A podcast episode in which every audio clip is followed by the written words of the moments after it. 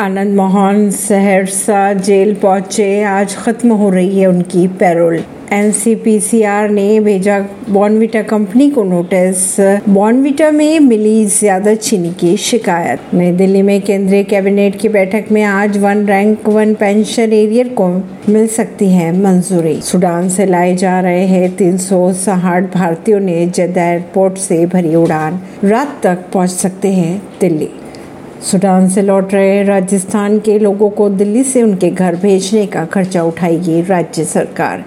हिंसाग्रस्त Sudan से लौटने वाले राजस्थान के लोगों को दिल्ली पहुँचने पर उनके घरों तक राज्य सरकार अपने खर्चे पर पहुंचाएगी। इस दौरान राज्य सरकार उनके रहने, खाने की भी व्यवस्था करेगी। दस जवानों के शहीद होने पर प्रधानमंत्री नरेंद्र मोदी ने कहा, उनका बलिदान हमेशा याद रखा जाएगा। ऐसी ही खबरों को जानने के लिए जुड़े रहिए जनता से रिश्ता पॉडकास्ट से। परवीन दिल्ली से।